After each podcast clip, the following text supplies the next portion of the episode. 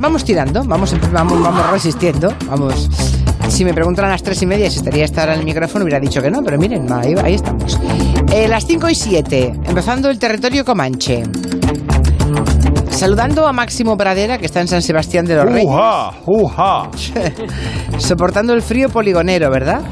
Sí, Pero, con dis- un ojo puesto en Venezuela. disfrut- y disfrutando de Madrid sin, sin taxis, que es como Madrid en agosto. Ya, ya, ya, ya. A mí no me importaría que no volvieran. ¿Cómo eres? Como, claro, como tienes coche, claro, mira que mira, es listo. Pero hay gente que necesita el servicio del taxi. Yo los eché mucho en falta. Es más, hemos tenido consecuencias para algunos colaboradores de este programa que no han podido llegar al programa porque no había taxis. En Nueva York tenemos a Agustín Alcalá, que está en el reino de Frozen, claro. Buenas tardes, Agustín. Eh, Julia, buenas tardes. Ha hecho tanto frío que hay un pueblo en Michigan que se llama Hell, que se llama Infierno, que se ha congelado. En Madre serio. mía. El Oye- infierno se ha congelado. Hoy he visto una, una fotografía de un grupo de siete u ocho pantalones tejanos, vaqueros, puestos en pie, congelados, en una calle de Chicago que se aguantan perfectamente. Tiesos, tiesos. Tiesos, Eh, sí, sí. Y en cuestión, en cuestión de dos minutos. Aquí se ha puesto muy tradicional eh, el, por ejemplo, el coger una camiseta, una camiseta, ya sabes que este fin de semana se juega, o si no lo sabes te lo digo, se juega la, la Super Bowl, pues Ya. coger una de las camisetas de Tom Brady, eh, mojarla un poquito y a los tres minutos está completamente dura. Además la golpeas y hace, hace, hace eh, ruido. Fíjate tú que para el señor que se va a ir este fin de semana a jugar al golf en Florida junto con su Melania y que no cree en el calentamiento global, te tengo que decir que eh, aquí hoy hemos amanecido con 12 grados bajo cero y el martes me voy a poder acercar a la casa que se ha comprado Nuria en los Hamptons porque vamos a tener 16 grados centígrados 16 sobre cero. y me voy a dar un bañito ahí en la playita donde eh, Nuria pues ya se ha montado su chiringuito. Ya, ya. Sí, sí. Bueno, sí que sepan que es uno de, lo- de las zonas más señoriales, ¿no? Ahí viven todas las fortunas. Ah, y Los por cierto, por- Hamptons. claro, en los Hamptons. Y por cierto, por cierto, ¿eh? ya tengo nombre para otra gran serie de televisión. En vez de Arde Madrid, tiembla Barcelona, porque tenemos tres clásicos en menos de un Bueno, mes. no te, no, no te vengas arriba. no, no te vengas arriba. El terito, Acabo- el terito está temblando. Ya, ya, ya. Sí. El Terito, aquí Miki Otero, buenas tardes. Yo estoy deseando que pase. se yo lo disfruto cuando, cuando Claro. ganamos y cuando lo estoy viendo. Lo disfruto más luego cuando me pongo el pijama y la cama y pienso en Agustín. Mi último pensamiento. Es Agustín. ¿Eh? Tiembla hipster de la Barceloneta. Aquí también está Nuria Torreblanca. Muy buenas. Que iba a hacernos un, un repaso por anuncios españoles muy curiosos, ¿verdad? Verán qué cosas vamos Hay a cada recordar. cosa que vais Sí, a sí. flipar. Sí. Santi Segurola está en Madrid sin frío, porque como es de Bilbao nunca tiene frío, ¿verdad? Buenas tardes. Eso, eso es un mito, ¿eh? No, Bueno. no tengo frío, no es un mito, pero tú tienes que mantenerlo. Es como yo. Como soy una chicarrona del norte, hay que, hay que mantener el tópico y la leyenda, Yo ¿comprendes? soy un rompemitos. Primero, tengo frío. Dos, no, no sé conducir. Tres, necesito el taxi. Cuatro, no lo encuentro. Cinco, busco Cabify. Tampoco encuentro porque están saturados de trabajo. Busco Uber tampoco. Y eh, pues sí, a Max le apetece mucho este agosto en enero, pero esto es un infierno. Vaya. Oye, pero tú no eres del mismo Bilbao, Santi, por eso tienes frío, ¿no? Claro. No, yo soy gloriosamente de un pueblo extraordinario de la margen izquierda que se llama Baracaldo y me siento extraordinariamente orgulloso. Pero por eso tienes frío, porque no eres del Pero es igual, se puede ser de Bilbao. Y tener frío. Solo tienes que ser el que más frío tiene del mundo. o sea, Exacto. Más frío que Agustín en Chicago. Bueno, cuéntanos, Santi, ¿qué te ha parecido eh, el partidazo al canto que nos ha dejado el sorteo de semifinales de la Copa del Rey, el Barça-Real Madrid? Esto ha sido... Bueno, los partidazos al canto son dos, el 6 y el 27 me parece que se juegan. Eh, para mí es eh, siempre es una gran noticia. Un Barça-Madrid es una noticia futbolística de orden mundial, por supuesto, cada vez que se encuentran el fútbol se paraliza, pero claro, le viene muy incómodo a los dos. Viene le- este jugar un Barça Real Madrid y no te digo dos y además el día 4 de marzo vuelven a enfrentarse en la liga es un asunto de un desgaste brutal, físico, mental, mediático y todo eso además acompañado por otra necesidad que tienen los dos, tienen la Liga de Campeones en medio. Entonces yo creo que les viene, les va a venir muy mal para jugar la, Liga de Campeones o les va a desgastar mucho, porque eso es así. Pero evidentemente hay tanto orgullo, tanta historia, tanta pasión, tanta ceremonia por saber quién es el- el primero que no va a haber no va a haber un solo jugador del Madrid o del Barça que, que se quede fuera de esos partidos. Ya, ya. Aquí no se puede reservar a nadie. Bueno, haremos porra cuando nos acerquemos un poquito más, ¿no? Porque Sí, ahora pero- no sabemos en qué condiciones estarán y demás, ¿no? Sí, no, no, sabemos perfectamente. Los dos están en muy buena condición. Ya, ¿Es este miércoles, dice? ¿El primero es este miércoles Sí, ya? señora. Sí, sí. Ah, pues hay que hacer porra entonces. Pensaba que faltaba más. El día Claro que sí, mujer. Es el, día, es el primer Si es el partido. miércoles, pues al acabar hacemos porra, ¿vale? Tú, Agustín, no la hagas porque siempre te quedas a cinco goles de diferencia en contra de tu equipo. Pienso yo ya sé el resultado. Agustín piensa ¿Ah, que, sí? se- que juegan a balonmano o así. Siempre Sí, se nos- Cállate. siempre se lo cree y luego se- el pobre se lleva con unos disgustos. Bueno, pues al, al acabar, a ver si nos da tiempo, hacemos la porrita. De momento, Máximo Pradera, con la percha de toda la situación en Venezuela, nos quiere hacer un repaso a la música de ese país. A ver, a ver qué, qué sugerencias. Me he hecho una playlist donde está lo más sublime y lo más hediondo que ha dado ese país. Vamos a empezar, si os parece Por bien. lo sublime. Con, eh, sí, bueno, esto en cierta forma es sublime porque es el luthier. ¿Sabes que eh, más Pero los luthiers son argentinos, ¿no? Bueno, pero déjame ir al, al tema y Perdón. déjame ir al turno. Vale, vale. Mira, eh, Mastro Piero, según el luthier, descubrió en la biblioteca de la mujer de Joan, la marquesa de Quintanilla, un documento que eh, acreditaba la existencia de un personaje que se llamaba el adelantado don Rodrigo de Carreras, del que ya hemos hablado, que llega al Río de la Plata en 1491, un año antes de Colón, va subiendo, subiendo, subiendo hasta Puerto Rico y va descubriendo todos los países. Bueno, pues vamos a asistir eh, de momento en, en un ritmo que es el joropo venezolano, eh, ritmo ternario típico de allí de- de Venezuela, a la fundación de Caracas por Lelutier don Rodrigo del Adelantado. Al ver don Rodrigo que nada consigue, con rumbo nordeste su viaje prosigue.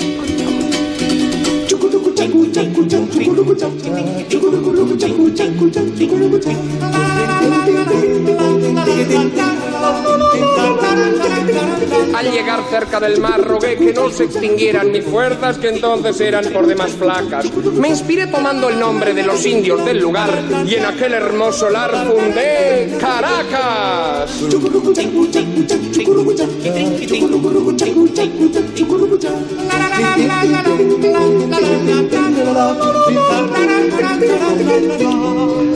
Lo que hay que pillar de- del folclore venezolano es que mm, los, ritmos básicos de allí son todo ritmo ternario, tanto el polo margariteño como esto que es el, el joropo es un, dos, tres, un, dos, tres, frente al país hermano que está- lo, tienen a la izquierda, eh, que es Colombia, que es, un ritmo ternario, la cumbia, que es una especie de galope. tac, Despacito, tucutaca. Son ritmos antagónicos. Ahora vamos con. Mira, un día voy a hacer una playlist de las canciones de los dictadores, porque cada dictador No me digas que tiene, cantan. eh, sí, no, no, no cantan, pero tiene una, por ejemplo, Stalin estaba enamorado de una canción, eh, vamos, está probado que su canción favorita era una canción georgiana que se llama Sulico. Franco, por ejemplo, no sé si tenía canción favorita, pero era un enamorado de Juanita Reina. Le gustaba mucho también Ojos Verdes y tal. Una- un día haremos una playlist de, to- de las De todos los dictadores, De todos vale. los dictadores. Vamos a escuchar ahora a. No voy a decir que no digo que es un di- sea un dictador porque ganó las elecciones, aunque intentó primero no ganarlas y usurpar el poder mediante un golpe de Estado. El comandante Chávez cantando otro joropo, sí, Hugo Chávez cantando en Alo Presidente, otro joropo venezolano que se llama Lucerito del Llano. Yo no sé si María está en Guayabada, pero me pide que le cante, ¿no? Lucerito de mi llano. No, no hay un arpa por ahí. Alúmbrame mi camino. Pero está la guitarra. Lucerito, lucerito, no me dejes de alumbrar. A ver. Lucerito de mi llano, alúmbrame mi camino. Lucerito, lucerito, no me dejes de alumbrar. Pues se la casca entera, ¿eh? No te creas que hace... La canta entera. Sí, sí, en su programa de variedades caminos a lo presidente. llano, lucerito, lucerito. Esto yo creo que solo ha pasado en Venezuela, bueno, y en España con, con Monedero. no hay mítines en los que nos ahorre un, una, una- alguna cancioncilla. ¿Siempre canta Monedero? Monedero le encanta. sí. Hacer y rapea. Sí, y rapea. Ah, no sabía. Son Vale. nuestro Snoop Dogg y nuestro Kanye West monedero y Antonio Resines. Bueno, también Revilla, ¿eh? Miguel Ángel Revilla también le he escuchado cantar yo. Sí, es cierto. Sí, y sí. eh, hacer alguna cosa mm, por Navidad, un villancico o algo Pablo así. Iglesias también había cantado. Alguna- Pablo sí. Iglesias Girauta. cantó delante Pimpinela, de María ¿no? Teresa Campos. Cantó Sí. una de Crae. Y Ah, no, no. Girauta, es verdad, Juan Carlos Girauta. Girauta también. Que tiene un toque, también, sí, sí. tiene un toque Serrat, ¿no? Sí, cantó me- ese casco mediterráneo, eh, sí. Y, y Pablo cantó delante de María Teresa Campos la de Duerme, duerme negrito, Hmm. que tu mamá está en el campo. Y, Bueno, y luego, ahora- ah, verdad, y cantó con Pablo Motos en El Hormiguero. Hicieron un dúo. También, sí. También, sí. Bueno, Bueno, todos hemos caído en eso. Eh, no sé a quién te refieres. Y cerramos este primer bloque con Lo Sublime, que es Soledad Bravo, que es una cantante estratosférica que vivió además algún tiempo en España después de muerto Franco. Ha grabado de todo Soledad Bravo, es un portento de voz, vamos, es- la llaman la Joan Baez de Latinoamérica. Ha grabado pues desde Nueva Trova Cubana, folclore venezolano. Yo la descubrí con su cuarto o quinto disco que se llamaba Cantos de Venezuela y me quedé absolutamente flipado con esta tonada de ordeño. Noche oscura y tenebrosa. Préstame tu claridad para seguirle los pasos a una ingrata que se va. Mañana por la mañana. Cubre tu patio de flores. No evoluciona, ¿no? La canción. La estoy- está ahí como enganchada, ¿no? Mira. No. La vida. No, ahora piden el sí. Ahora, bueno, vale. Tu clavelito, clavelito, Me, estás- me clavelito. quitas la voz y... Ya, ya. A ver, a Muy ver. bien, Miki, muy bien, muy bien. No me apunte. metáis conmigo. Clavelito, clavelito, clavelito, clavelito. Es todo así, pero claro, es, eh, las armonías que va haciendo la guitarra son cada vez distintas. Es que es un, esto es una cosa. Ya. Una- día. Pues tendré el oído mal, además de la faringe, no sé. Pero No descartes nada, Mi- querido. Pero... Mira, mira en este momento el rostro de Nuria Torreblanca, que sabe de sonantas y ya verás cómo la está gozando. Mariposa, mariposa, mariposa. Bueno, luego el Puma, ya os contaré. Ya, ya, vale, vale. Pues ahí, primera, primera entrega de músicas Oye, vinculadas a por cierto, Dime. eh, Julia, ¿vamos Dígame. a lanzar alguna especie de cebo de quién va a ser el invitado la semana que viene? ¿O un medio Ah. cebo para que la gente ya se vaya comiendo el tarro? Ah, bueno, sí, pues ve, ve Eso, pensando. Es un poco bomba, ¿no? Es un poco bomba, sí, Sí. porque no habéis estado juntos nunca más, ¿no? Ya lo has destripado. No, no, pero, pero ¿por Ya, qué? eso es spoiler. Vaya spoiler. No. Bueno, va- A ver, lo de- Máximo ha estado con mucha gente. No, vamos a ver, va- es claro, bueno, que... Yo soy promiscua. Que por digan, naturaleza. a ver en Twitter si adivinan quién va a estar aquí como invitado la próxima semana. A ver si la han adivinado a la ya primera. solo con lo que ha dicho Julia, a ver si lo adivinan. Bueno, no te creas, ¿eh? hay mucho millennial que no sabe de lo que estamos hablando, ¿eh? También te lo digo. Una serie favorita de Agustín Alcalá, la que se llama The Americans, que va de espionaje. Se habla mucho de esto en Nueva York, por el Museo sobre Espionaje de la KGB. Imagino que has ido a verlo ya, ¿no? Sí, eh, eh, yo creo que, mira, al, al presidente Donald Trump, desde luego, no le vamos a ver visitando este museo de la KGB. ¿Para qué si ya se lo sabe todo? no, no en Moscú, no en Moscú, sino en, en Manhattan. Y ya podemos visitarlo y tiene muy buena pinta. La verdad es que, mira, eh, eh, yo te voy a decir una cosa. Si te quieres gastar 25 dólares para ver un museo, pues hombre, a lo mejor no es el ideal, porque yo, yo os, recomendaríais que fuerais a ver la exposición de Warhol, o como siempre, o al MoMA, o, al, al Metropolitan. Pero si se han visto ya, la verdad, y si son sobre todo nuestros oyentes, visitantes y aficionados al espionaje y al el spycraft, que es esos métodos que tienen los servicios secretos de trabajar, la verdad es que está, está interesante y es sorprendente. Pu- Puedes encontrar todo tipo de, de cosas, Julia. Radios, cámaras metidas, bueno, en botones de ropa, en micrófonos, en cajetillas de tabaco, en zapatos, en bolígrafos. Luego hay un paraguas que es muy llamativo, que lo da mucho... eh, Tenía mérito mucho- entonces ser espía, ¿eh? Eso, Sí, eso sí. día de hoy está, tirado, o sea, es la cosa más fácil del mundo, ¿no? Pero, por- por en- ejemplo- en, otros tiempos, toda esa urdimbre técnica rozaba el trabajo artesanal, pero vamos, de orfebrería claro. técnica, ¿eh? Para Claro. conseguirlo. Sí, sí. El paraguas búlgaro, por ejemplo, es un paraguas que parece que, te- que era un modelo especial que se fabricaba en Bulgaria, que tenía una punta que te clava un agente tóxico y te queda, vamos, tieso al instante. Hay una cosa, lo que más me sorprendió a mí es una mesa con una silla que es donde supuestamente, y voy a, ahora a lo mejor voy a necesitar aquí eh, las clases de ruso que sabe Max, el museo de la Comitet Gosidarsvenoi Vocepostonosti. No, Yo estuve en el Museo de los Espías de Washington, que es apasionante en España. Sí, sí, pero eso es la KGB, eso es la KGB, ahí en, en ruso. Hay una mesa, que tienes una mesa en la que, en la que donde estaban los, los interrogaban y entonces pues la mesa pues aparentemente es un lugar donde te puedes sentar, tú te puedes sentar ahí y bueno, tú te imaginas lo que les daban a los, a los, a los que interrogaban, los golpes y todo esto. Y luego también hay una cosa que es muy clásica de los lugares, si alguien de nuestros oyentes ha visitado Rusia, lo va, a- va a, a- comprender inmediatamente, las puertas de las, de las celdas, todas de hierro fundido, grande, gordo, de color, eh, de color gris. Pues esas puertas también están en el, en el, en el, ah, en el museo. Y bueno, decías la serie de los de Americans, yo de verdad que la, que la, eh, la recomiendo mucho. Hay, hay muchos eh, eh, mensajes sobre esta serie de los Americans, sobre un grupo de rusos que están infiltrados en Estados Unidos. E Ya se, ya incluso, se cerró, ¿eh? sí, sí, ya Ya terminó, ya terminó esta temporada. y- Y ganando el...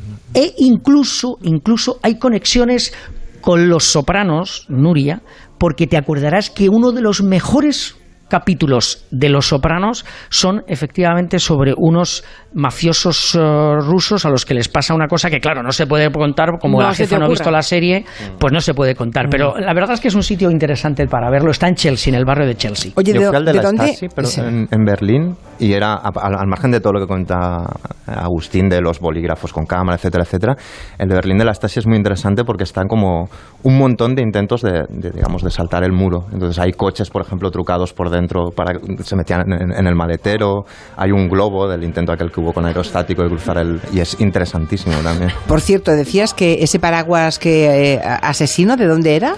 El paraguas búlgaro Era búlgaro. ¿Sabes, Era búlgaro. ¿Sabes en qué me ha hecho pensar? A ver si alguien más de los presentes se acuerda. O sea, yo era muy pequeña y me ha quedado grabado para siempre. La serie de terror que hizo Chicho Ibáñez Serrador. Creo que la protagonizaba paraguas. su padre. Historias Narciso. para no dormir. Exacto, no, no. ¿Quién puede ser? ¿Quién mis es el asesino? Ah, ¿Quién ¿Cuál es el asesino? Ah, ¿quién es el asesino? Sí, el protagonista era su padre, que era Narciso Ibáñez Menta. Y mm, bueno, era un tipo que se paseaba por las calles con un paraguas. paraguas Y con el paraguas asesinaba. O sea, cuando me me ha hablado del paraguas búlgaro, me ha venido Pues. a la cabeza esa imagen, seguro que en, en algo parecido se inspiró el maestro Chicho Ibáñez Serrador. Bueno, hablemos de la Super Bowl, venga. La, bueno, a- así un poco al bies, porque la semana pasada en las redes vimos algo que nos sorprendió a nosotros y a medio mundo, ¿no? Resulta que dos superestrellas de Hollywood parecía que iban a retomar sus papeles más famosos, más icónicos en la pantalla. Estamos hablando de Sarah Jessica Parker, que apareció en el Instagram, bueno, un pequeño vídeo suyo en el que estaba caracterizada en su personaje de Carrie Bradshaw, el de Sexo en Nueva York. Y por otra parte, en Twitter, Jeff Bridges, el actor Jeff Bridges, eh, colgaba unas imágenes en las que estaba caracterizado como el Nota, el protagonista del Gran Lebowski, y todo el mundo enloqueció, sobre todo con Jeff Bridges, porque claro, se abría la posibilidad de que iban a recuperar esos personajes y la gente, bueno, estaba ahí eh, Especulando. especulando Sí. que si bien, que si mal, me parece fatal, me parece bien. ¿Qué pasa? Que esta semana nos hemos enterado de que eso no es más que una propaganda, una publicidad de lo que viene siendo el anuncio de la Super Bowl. Hello. Good to see you again. Likewise. Please, Cosmopolitan. Nope. Tonight I'll have a Stella Artois. de la Artois. Un anuncio bastante largo, por cierto, está muy bien. Uno pide la bebida típica que pide el otro y está, Pero está bien porque Nuria, porque no es Jeff Bridges, es Jeff Bridges haciendo el personaje del de nota. nota. Exacto, Claro, y es sí, sí. Sarah Jessica Parker interpretando a Carrie sí, Bradshaw. Exacto, bueno, siempre es una gran alegría verlos. Y a partir del superanuncio que han hecho Jeff Claro. Bridges y Sarah Jessica Parker, ha hecho su propio, su propio camino, Nuria Torreblanca. Pues sí, porque he pensado, pues vamos a hacer an- anuncios de proximidad, ¿no? Un poco de lo que se ha hecho aquí en España ahora y hace bastantes años sobre todo, porque habrá gente muy, muy jovencita que no habrá visto ni recordará que, por ejemplo, en 1986, los mejillones Calvo plantearon un anuncio con una pareja estelar formada por Jesús Puente Bueno, y, bueno, y bueno, José bueno. Luis López Vázquez. Bajos los mejillones y tanto, y tan calvo, y tan frescos. Por eso tienen color. Claro, colorado. Mueve la mejilla. Dale al mejillón de calvo. El mejillón colorado. El mejillón colorado. De calvo y colorados los mejillones, nuevos, frescos y sabrosones. Si son calvo, claro que tienen color. Rico, mejor. Oye, perdona, pero te sale muy bien el Jesús Puente, ¿eh, Máximo? Bueno, bueno, se está a ver aquí Julio Otero. Vamos a ver si hacemos la paz. Muy bien. ¿Y López Vázquez no lo trabajas? Eh, no, ya, ya lo hace Wyoming. Eso es, eso es verdad. Wyoming habla cada día más parecido a López Vázquez. Sí, se va pareciendo un poco, sí. Bueno, el atún calvo, por cierto, también lo protagonizaban, el- o había otro anuncio que era Jesús Puente y Juanjo Menéndez, que también fue una imagen icónica de ese anuncio, Sí, ¿no? sí, sí. Pero para estelares, los anuncios de Freshenet, eh, el Cava Freshenet en otros tiempos contrataba a estrellas como Sharon Stone, como Liza Minnelli, Victoria Principal, que es muy de Segurola, ese icono. Sí, señora. ¿A que sí? ¿Cómo te conozco ya?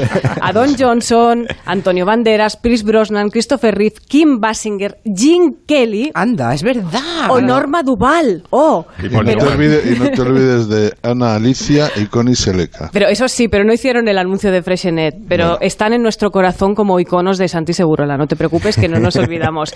Eso sí, recordamos sobre todo a Paul Newman. Usted y yo hemos vivido muchas cosas juntos, ¿verdad? Hemos luchado contra los indios, hemos asaltado trenes en marcha, hemos dado el gran golpe.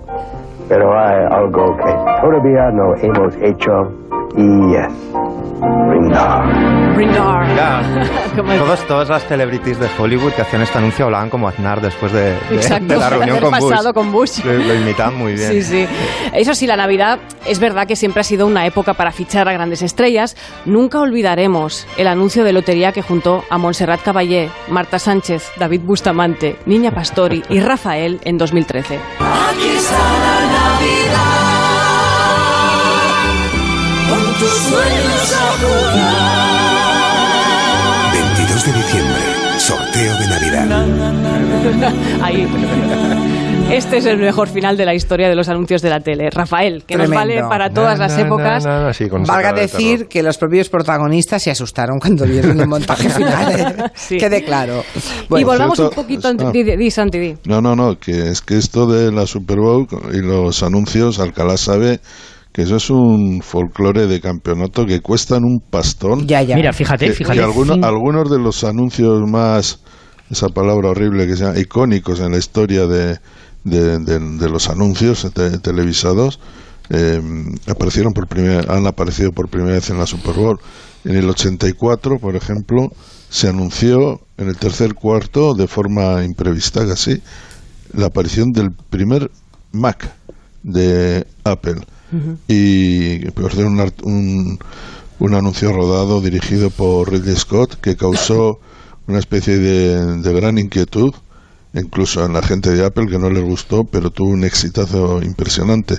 Y muchas veces yo creo que se hacen anuncios es como la tabla de medir un poco, ¿no? La, la Super Bowl en, en el juego, en el deporte y en el- los anuncios. Fíjate Yo que puedo- los, puedo- los, los 80 eran el Mac en Estados Unidos, mientras aquí en España, Pajares y Esteso anunciaban las teles Thompson. La gente me ve mal. Es que no te ven con la nitidez del nuevo telemascope Thompson. Y no me escuchan. Te escuchan, pero mal, porque no tienen el sonido estéreo del telemascope Thompson. Y me ven poquito. Claro, no tienen pantalla cuadrada en telemascope. Si es que compran sin Tom Compren el nuevo telemascope Thompson. Me le están dando un disgusto. Y antes que ellos... Qué bueno, por favor. Era fantástico. Se anunciaron una serie de anuncios de la televisión, estuvo muy bien. Pero antes, Típico Oil también habían anunciado un sorteo extraordinario de vacaciones.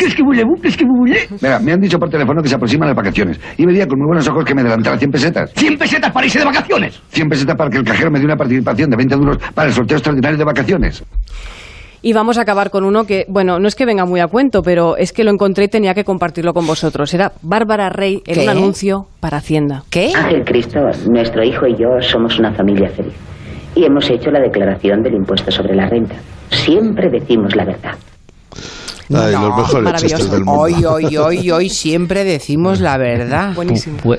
¿Puedo decir Hoy, una cosa de los anuncios? Eh, como una reina ella, ¿eh? Qué ¿Puedo decir- barbaridad. No, Julia, Sí, ¿puedo decir una cosa de los anuncios? Valen eh, en los 30 segundos 5 millones 100 mil dólares. El anuncio al que se refería eh, Nuria vale aproximadamente unos 10 millones eh, de dólares. Y un dato que, que os va a sorprender. Desde 1967 hasta, mi- hasta el 2010, dos- en 1967 es cuando comienzan las, las Super Bowls, hasta el 2018 los anunciantes han invertido 5.400 millones de dólares en los anuncios televisivos. Fíjate. Qué barbaridad. Podríamos Bueno, haber eso- construido el muro con Solo, eso. solo, Julio, Eso en solo- cuanto a publicidad, pero solo, solo una cosa. en ¿eh? las apuestas, ¿cuánto más, Santi? Ah, no, uy, las apuestas. No, en las apuestas este año se van a apostar 6.000 millones de, de dólares. Bar Porque además se ha abierto la mano con el tema de las, de las apuestas y esta Super Bowl va a mover 6.000 millones de dólares. A veces ya se habla tanto de esto que la gente se olvida que hay un partido de, de fútbol americano y muy importante, por supuesto, el más importante. Pero es tremendo ya el peso que tienen las apuestas, los comerciantes, los todos. Al- alrededor del deporte se está generando una industria de proporciones colosales, Sí, sí. donde a veces parece que el deporte se juega para que se establezca una industria relacionada con eso, con, con las apuestas, con... Pero con empieza a esto. estar, los países empiezan a estar preocupados ¿eh? por lo que está provocando Hombre, esa cantidad de millones, eh, eh, además mm, con acceso muy fácil y muy exprofeso para los más jóvenes, las ludopatías que esto puede generar y se está provocar. hablando de la, sobre todo de la publicidad, ¿no? De, de- bueno, igual Mira, mismo modo que no de- se anuncia de tabaco. juegos, sí, no se sí. anuncia- En el Reino Unido, que li- liberalizó todo el tema de las apuestas eh, relacionadas con el deporte, con el fútbol fundamentalmente, eh, ahí eh, ha habido tal preocupación que ya se ha regulado. Esta temporada eh, no se pueden emitir anuncios durante los partidos de, de fútbol. Pero ya hay estudios, por ejemplo, hay un estudio de un profesor de, de la Universidad de, de Bath que con un grupo de gente, de apostadores, de chicos, sobre todo chicos jóvenes de, de 18 a, a- a 30 años, en Londonderry y en Bristol, ha visto que los efectos son brutales, que la- el- mucha gente ya no ve el fútbol porque le gusta el fútbol, ve el fútbol para apostar.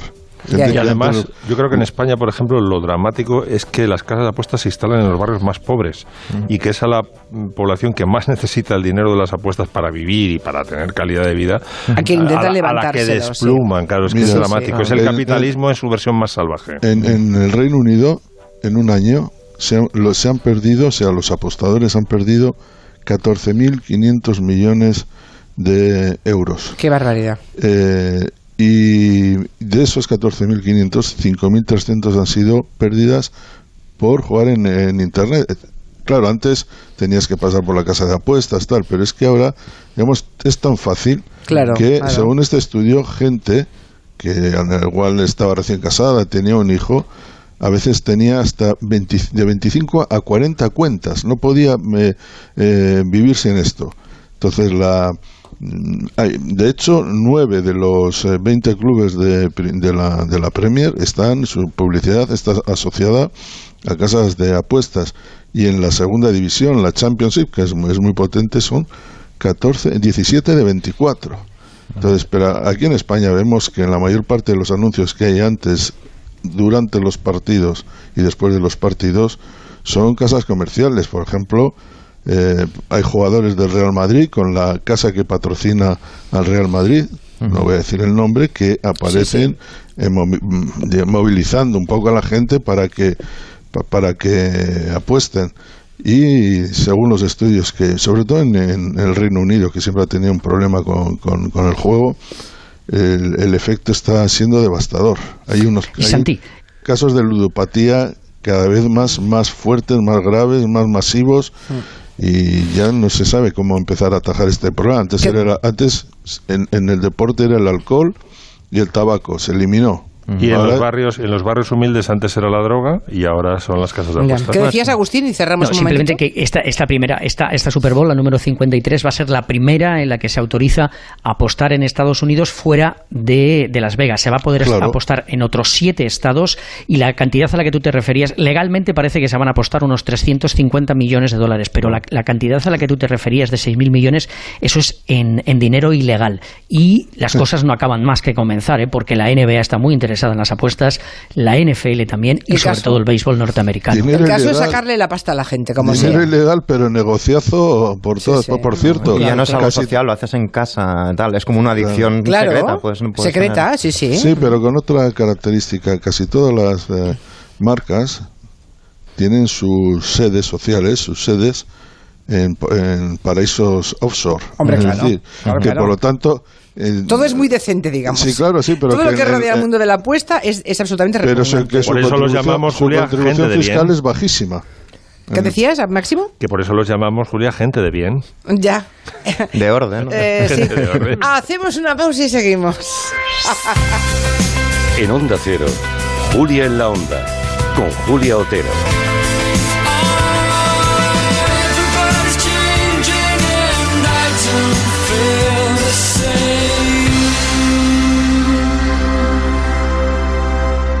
Julia en la Onda, con Julia Otero. Hoy, en directo, semifinal de Tu cara me suena, con un invitado de lujo, el ganador de la última edición, Miquel Fernández. Extraordinario. Tu cara me suena, semifinal en directo. Esta noche a las 10 en Antena 3. ¿No es verdad, Inés, mi amor, que si la fortuna brilla, hay premios de maravilla para perdernos los dos? Date prisa, Juan, o los premios partirán. Ya está aquí el Día de los Enamorados. Busca tu suerte con el cupón especial de San Valentín de la 11. Entra en cuponespecial.es y prepárate para ganar un fin de semana de ensueño para dos. Y recuerda que puedes conseguir 55 premios de 35.000 euros. Cupón especial de San Valentín de la 11. ¡Qué suerte haberte encontrado! Bases depositadas ante notario. Clases de yoga en casa. Un cuentacuentos en casa. Una sesión de belleza en casa. Cualquier plan es mejor en casa con Leroy Merlin. Aprovecha ahora para mejorar tu casa y conviértela en el centro de todos tus planes con nuestras ofertas en productos de todas nuestras secciones. Solo hasta el 25 de febrero. Leroy Merlin. Da vida a tus ideas. Honda Cero Madrid 98.0 Dicen que el tiempo lo cambia todo, que nos convierte, que nos mueve, que nos transforma. Por eso nosotros, en vez de resistirnos, nos adelantamos a ello. Castellana Wagen se convierte en Audi Center Madrid Norte, el centro Audi más avanzado de España. Un espacio que apuesta por la innovación y la tecnología de vanguardia. Audi Center Madrid Norte, Avenida de Burgos 89. Bienvenido a una experiencia innovadora. Muebles Los Pinos, pura madera. Mesas robustas, fijas o extensibles para 6, 8, 10, 12 o más personas. Muebles Los Pinos, pura madera. Especialistas en mesas y sillas robustas. Pues yo no me lo pierdo. ¿Dónde tengo que ir? ¿Dónde va a ser? En Európolis Las Rozas. Muebles Los Pinos, pura madera. Hasta los tipos duros necesitamos protección. Cuida tus ojos con las nuevas lentes Blue Care, las que filtran la luz azul de la pantalla del p móvil y el de ordenador. Gafas SXT con lentes Blue Care por 99 pavos, solo en Sol Optical. Infórmate en soloptical.com. Sol Optical, solo grandes ópticas. Decorman, empresa de reformas integrales y proyectos de decoración para locales, viviendas, oficinas, restaurantes. Reformas Decorman. Somos interioristas, somos decoradores. Visita nuestra web e imagina todo lo que podemos hacer por ti. Reformas Decorman. Desde hace más de 25 años, diseñando y decorando tus sueños. 91 609 3370 o decorman.es. ¿Necesita un taxi? Radioteléfono pide taxi. 91 547 8200. La mayor flota de taxis y eurotaxis de la Comunidad de Madrid. Al llegar a Barajas, llámenos y le recogeremos en nuestro punto de encuentro. Aceptamos pago con tarjetas de crédito y puede obtener factura oficial de cada servicio. 91 547 8200 o pidetaxi.es. En Decorman participan Marsani, Closman Cierres Metálicos, Insonoplac, PVC3 Comerlin, Claudio Pintores y Contenedores Parque 91 609 3370 o decorman.es. Hola, ¿es la Escuela de Sanidad? Vengo a informarme. Bienvenida a Forma Emplean. Sígueme. Aquí se imparte el certificado de atención sociosanitaria. ¿Y con este título encuentro trabajo? Todos nuestros alumnos están contratados. ¿Ah, sí? Diariamente recibimos ofertas en nuestra agencia de colocación. Quiero trabajar, me encanta. Forma Emplean, tu formación para el empleo. 91 563 23 51, calle Cartagena 70. Si te sientes impotente cuando intentan saltarse tus derechos, no estás solo. Despierta el león que llevas dentro y llama a Legalion. Los abogados de Legalion responden. Defenderán tus derechos con toda la fuerza de la ley. Llama gratis al 900-374-374, 900-374-374 o legalionabogados.com. Que Legalion te acompañe. Reacciona. Onda Cero Madrid 98.0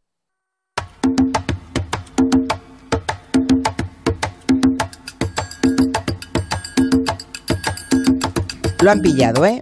Los oyentes han pillado buena parte quién va a ser el invitado de la semana que viene, Máximo Pradera. Sí, ¿no? Sí, es que ya, Sí. ya sabía yo que habías hecho un spoiler. Sí, sí. Bueno, pero se trataba de hacer un spoiler, ¿no? Un yo pensaba un que no sé. cebito ahí para que... Ya, yo pensaba que no se acordarían tantos, ¿eh? Pensaba, hombre, los más jóvenes, los que igual no, pero se acuerdan, se acuerdan. Espera, que hay oyentes que además han dejado mensajes de WhatsApp. El próximo invitado de la semana que viene yo creo que es Fernando de Más Plus. Fernando de lo más plus, ¿eh? El embajador. Apellido. Fernando, el amigo plus. de Máximo. Sí, lo más plus, está bien. Pues será estupendo, ¿no? Un rato de radio tener aquí a Fernando Suar contigo, Máximo. Sí, porque no hace tanto no hace no hace poco tiempo, quizá. Gran hincha del Atlético de Madrid, por cierto. Hombre, hombre, ya solo por eso, ¿verdad? Mi playlist además va a ser especial, va a ser los momentos estelares de lo más plus. Ah, sí, bueno, pues mira, Sí, haremos va, un a haber, poquito de va a haber memoria. cosas increíbles. Vale, vale, fantástico. Hablamos de las Riot Girls, que es un fenómeno que surgió en los años 90 que marcó a mucho a las chicas de aquella generación porque eran un referente mm, femenino, pero además rockero, ¿no? Sí. Potente. Sí, es que va- va- igual suena chino, pero realmente es la típica cosa que en su momento fue más o menos underground en círculos así más musicales, pero muchos de los lemas, de los eslóganes de este tipo de grupos ahora están estampados de- en camisetas de, de- de grandes superficies, o sea, de grandes marcas, etcétera, ¿no? Riot Girl eh, viene de Riot es disturbio, Girl chica, son las chicas de los disturbios, encima lo escribían sin i, Girl, lo escribían con tres R's, como aludiendo a la rabia que tenían, etcétera, etcétera. Girls, exacto. Y, y- y es algo que surgió, es lo que tú decías, eran chicas que deciden, digamos, hacer, eh, hacer canciones de, de punk. Son chicas que trabajaban, las, las del principio, trabajaban algunas de ellas en, en atención a, a- a abusos, a cosas relacionadas con la atención a la mujer eh, en, en- en su pueblo. Todo esto surge en, un- en una ciudad pequeña, una especie de aldea gala feminista que es Olimpia, que es una ciudad del estado de Washington que tiene unos 40.000 habitantes, no más. Y allí, esta serie de chicas que trabajan en ese entorno y que les encanta el rock and roll y el punk, etcétera, se dan cuenta de una serie de cosas. La primera es por qué hay tanto maromo en el rock and roll. Es Tanto decir, porque machi- ma- machirulo. Primero, primero ya, hombre, hay, hay, hay, hay mucho. O sea, en cada generación hay sí, hay una Janis Joplin, una Patti Smith, una Joan Jett, pero la proporción es de uno a mil. Es decir, y, y lo primero que ven es exactamente por qué hay tanto tío. Lo segundo que ven es por qué cuando aparecen tías siempre son groupies, es decir, son agentes pasivos, no activos. No es la que está con la guitarra en el escenario, escenario, sino sí. la que está suspirando ahí abajo. ¿Por qué los medios de comunicación, cuando sí que hay grupos de tías, eh, no aparecen tanto? ¿no? Y entonces se proponen, Kim Gordon lo llamó así, se proponen bombardear lo que llaman la falocracia del, del rock and roll. Eh, y se preguntan también por qué cuando sí que hay una tía importante, eso se le olvida mínimamente. Por ejemplo, esta canción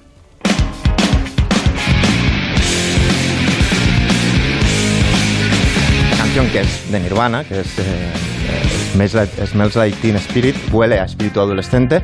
La idea la tiene Carly Hanna de Bikini Kill, que es uno de estos grupos del, del movimiento Riot Girl, que por lo visto está en la habitación con Kurt Cobain, debía oler a choto la habitación, y dijo, Kurt pintó en su pared, Kurt huele a espíritu adolescente. Toda la idea de la canción, que es el himno de los sarcasmo. 90, viene de una frase de Carly Hanna que, bueno, se obvia, se amnesia, se amnesia es algo que no se suele eh, comentar, ¿no? Y entonces lo que hacen es, ellas lo que hacen es coger, en, en aquella época, el grunge, los grupos como Nirvana, el, machito no era tan machito, ya se quejaba, miraba al suelo y tal, o sea, de algún modo el macho rock ya estaba un poco en entredicho y cogen la idea del punk de mm, no necesitas saber música, con cuatro acordes tú puedes hacer eh, una canción, ¿no? Y entonces lo que hacen es soltar toda esa rabia con canciones tan, tan himno como esta.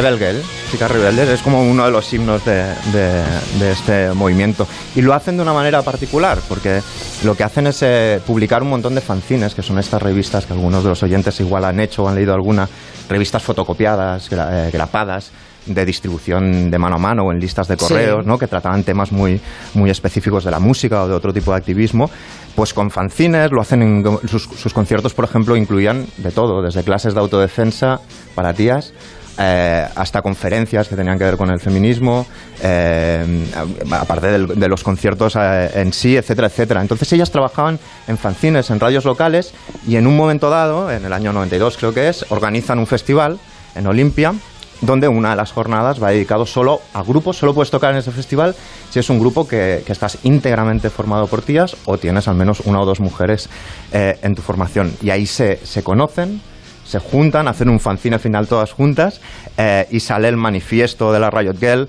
con frases como llora en público, únate a una banda, enseña al resto a tocar ins- instrumentos, no, no dejes que te toquen si no quieres, o el enfado frente a una sociedad que nos dice que la chica es estúpida o malvada o es débil, y allí salen nuevos grupos como por ejemplo Kinney.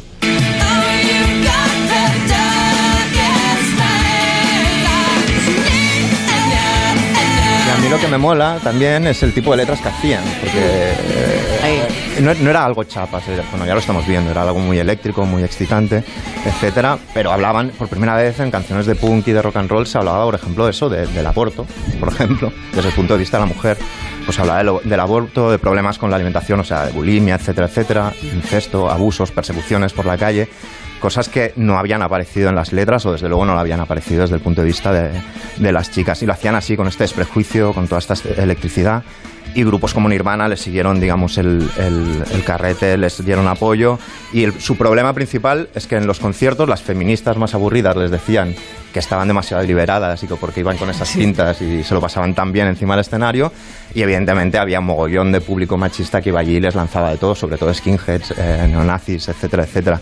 Pero ellas siguieron adelante y yo creo que es la típica cosa underground, pero sin ella, ahora, por ejemplo, Miley Cyrus no tendría la actitud que tiene en un escenario, que es una mega estrella de Disney. ¿Tú, crees que Miley las- Cyrus bebe de esa, ¿sí? Sí, de esa fuente? Y como ella, otras figuras del, pop más mainstream, o, o digamos eh, las Pussy Riot, el activismo, Sí, sí, sí, digamos, sí, anti...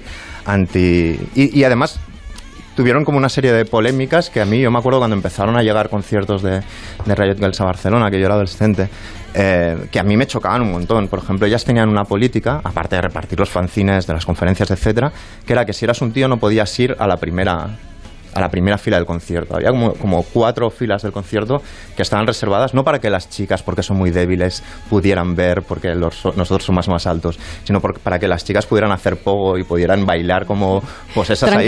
Si les ¿no? preguntabas, te decían, ya, bueno, es que tú cre- cre- creerás que esto es excluyente, pero ¿cuánto tiempo llevas poniéndote tú delante haciendo pogos y las tías Oye, estaban a lo mejor Miki, las famosas vulpes se pueden considerar unas proto Total- de la tota- época, to- sí. Totalmente, sí, las vulpes son un poco anteriores, pero sí, si tuviera que buscar una, actitud similar. En punk, España serían en España ellas, sí, sí, serían seguramente. ellas sin duda. Había referentes como Vulpes o como eso, como las Runaways, tantas otras, pero ellas son las que le dan un discurso eh, a, a todo esto, ¿no? Y de hecho, la prueba de, de que se ha hecho así algo masivo es que el alcalde de Boston ha declarado el día Riot Girl, que es el 9 de abril, en la ciudad de Boston cada año. El 9 de abril, ¿vale? Eso está bien. Volvemos a Venezuela y a su música, que es el tema escogido por Máximo enterar. Pradera esta semana. A ver cómo te ha quedado la, la segunda entrega. Bueno, hay una canción del Puma, de José Luis Rodríguez del Puma, que es- yo creo que es su canción más famosa, que es eh, Numerado, Numerado. ¿Vosotros sabéis qué- de qué coño va esa canción? La numeración. De la ¿Pero numeración. la numeración de qué? De la de- Es igual. Bueno, él, de lo- él lo ha utilizado, he descubierto que lo utilizó en Chile para hacer un anuncio de, con famosete eh, para decirles a los chilenos que se fijaran en el número de cliente, me parece que era en el recibo de la luz o del teléfono, de no sé, una, unas compañías de estas públicas, para que así al hacer la queja por teléfono o al hacer alguna consulta, eh, la señorita que o el señorito que te atendiera al otro lado, pues tuviera inmediatamente la, la referencia. Entonces, les- con el numerado numerado les dice a los chilenos que se fijen en el número de cliente. Numeral, numeral, viva la numeración que está escrita en tu boleta y es tu identificación. Come on. Numeral, numeral, viva la numeración. Ten a mano el numerito y mejora tu atención. A recordar, uh, a recordar. uh. Todo chileno presente, yo le voy a aconsejar. ¡Anda! Yo le voy a aconsejar. Ten siempre a mano el número de cliente de tu compañía eléctrica. Es la mejor forma para atender de manera más rápida tus requerimientos y así tu servicio sea más. No podía faltar el que chévere. El chévere, que chévere.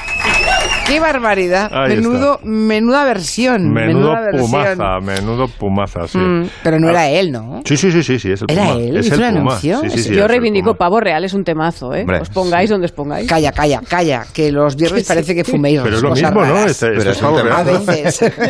Nuria, que me dejas, me dejas en ascuas. Esto es pavo real también. Sí. Sí, sí, la Ah. adaptación para el anuncio, pero Ah, pavos vale. reales. No, eh. temazo, ¿eh? Calla, calla, calla, calla, que de verdad. Es que a veces. Julia, que, que te, que- te- se te mueven los pies. Hombre, por favor. Te- Cuando eres- os ponéis snobs, es que no hay quien os aguante. Eres una och- ochentera total. Sí. Bueno, por, por cierto, que me han colgado de YouTube un anuncio que hice en el año 90 para el corte inglés, que me estoy riendo, ¿eh? Ahí estabas tú. La sí, numeración. en el año, no, sin numeración.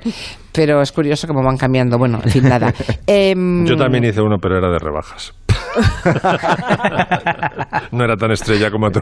¿Y qué tiene que ver? Las rebajas también, perdona. Tú anunciabas la planta de oportunidades. Bueno, otro va, creo que vamos con un vals de Sí, Venezuela, bueno, ¿no? este, este músico que vamos a escuchar ahora es pertenece a la parte de, sublime de Venezuela. Antonio Laura es un compositor ya fallecido, falleció en el 86, que es uno de los grandes. De hecho, cuando tú quieres ingresar en la Juilliard School of Music en Nueva York para dar guitarra, una de las piezas que te piden obligadas es un vals, este vals de Antonio Laura que se llama Natalia. Habéis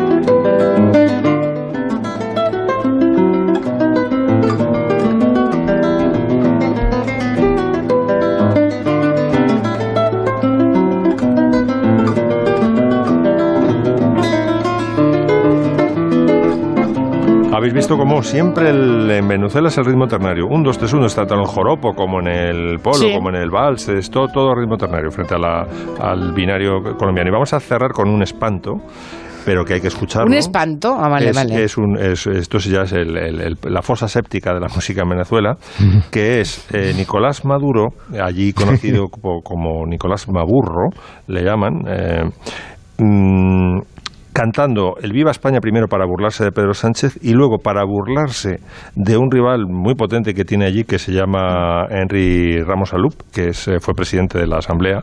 Está en otro partido distinto del de mm, Guaidó, pero bueno, es, es oposición. Eh, ya veréis qué zaf, que, o sea, tunea la letra de despacito y ya veréis que, a qué grados de zafiedad dice que le va a ganar, que se la va a meter despacito. Una cosa tremenda, pero hay que oírlo para saber quién es Nicolás Maburro. ¡Que viva España! ¡Que viva España! Esto es choteo con Sánchez. ¿Cómo que dice la canción? España, la la la la la la. España es la mejor. Pa. ¡Que viva España, carajo! Presidente de Venezuela. Sí, sí, sí. Canción Suavecito. Y esto es contra Ramos Alup. Te lo voy a decir, Ramos Alum. Te lo voy a decir, Abeco, suavecito, para que entre despacito. Y te entre bien la idea que he descrito. Suavecito, pues. Yo creo que supera en gañanería a Jesús Gil. Yo, yo es lo más gañán que he visto nunca en, en- en ser humano. Es que esto es. Hay que remontarse en busca del fuego para encontrar un homínido de estas características.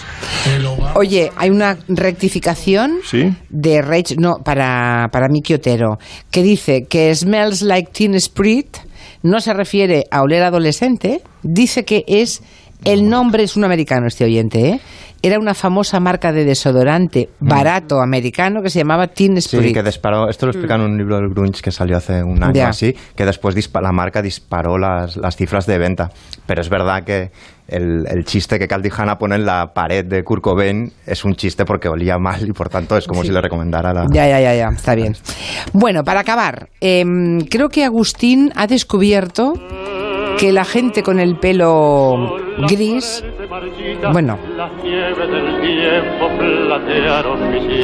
las nieves del tiempo platearon mi sien. Habrá una cosa más bonita para hablar de las canas. Para hablar del Puma. Bueno, pues sí, también. Por cierto, que Millán hizo versión del Puma. Con martes y 13. No os quiero contar la imagen, porque la tengo delante ahora mismo, no sabéis lo que fue. El caso es que mm, Agustín ha descubierto que la gente en Manhattan o no se tiñe y se deja el pelo gris como, como lo tiene, o se lo tiñe expresamente, pero que el gris está de moda. Y te voy a decir, yo sé que como, como yo sé que Máximo se tiñe el pelo, le voy a decir, mira. Sí, sí, sí, sí, no, no, no, no, no, no disimules. Déjatelo. Y además, te- cuando vayas a teñírtelo, tienes que pedir el color koala, el gris aluminio a lo gaga, o mejor, para que parezcas más real, diles que te den un tono titanio, porque el going, vamos a hacer, Julia, en vez de hablar de que es más trendy, que está más de moda, vamos a empezar a hablar ahora de que es el going. El going que está going ahora mismo en Estados Unidos entre muchas mujeres y muchos hombres es el gris. El gris no, es un poco la cana cuidada, digamos, no simplemente la cana así como mal peinada, sino la cana cuidada entre los hombres se llama el estilo, el estilo salt and pepper, que es ese gris respetuoso con canas de sí y no, que lo lleva, por ejemplo, George Clooney, pero entre las mujeres, daros cuenta, lo vais a ver ahora en la, en la pasarela de los Oscars, es muy probable que veamos a muchas mujeres con el estilo... ¿sí?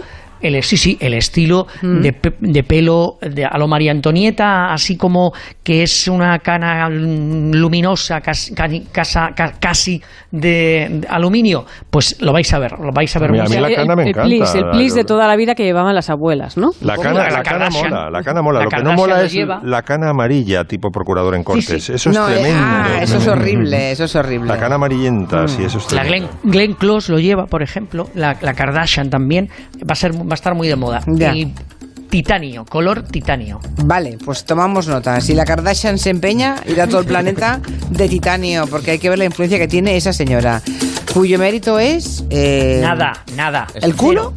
Influencia. Oh, es increíble. Bueno, Santi Seguro, ¿la hacemos porra que nos queda menos de un minuto? Haced, haced. ¿Nos recomiendas un partido que no sea el Barça-Real Madrid? Ah, para este eh, fin de semana. ¿Para este fin de? Hay uno buenísimo, Barcelona-Valencia. eh, el Valencia ha comenzado a despegar, siempre es un equipo, está en las semifinales, jugará contra el Betis, por cierto. La final de la de Copa ya está por fin, ya sabemos, sabemos dónde se va a disputar. Esta me parece una buena noticia, no tendremos los malos rollos de otras temporadas. Se jugará en el campo del Betis y el partido Barça-Valencia precede al Barça-Real Madrid el miércoles, casi nada. la- Casi la- nada, pobre Barça, ¿no? Bueno, Tiene- luego lo que pasa es que lo luego llega un eh, Atlético de Madrid-Real Madrid. A ver, que me quedan 20 segundos, por favor. Em, Agustín, porra, Barça-Real Cero- Madrid. ¿Dónde se juega? dos. ¿Dónde se juega? El ¿Cuánto, primero cero? en, Bar- El Camp Nou. en Barcelona, se juega en Barcelona 0-2. 0-2. Em, máximo, Yo siempre me la manita, 5-0, que es lo más molesto que hay. 5-0. Miki, Eso, Dios. 4-1 como concesión Agustín. uno. Nuria, 2-1. Santi Segurola. Yo después de los pitiditos ya no sé, no, nunca, nunca contesto. Eh, Tres pitidos, 3-0. yo 3-2. Hala. Hasta aquí el Comanche. Gracias a todos. Adiós. Adiós. Dios. Son las 6, las 5 en Canarias.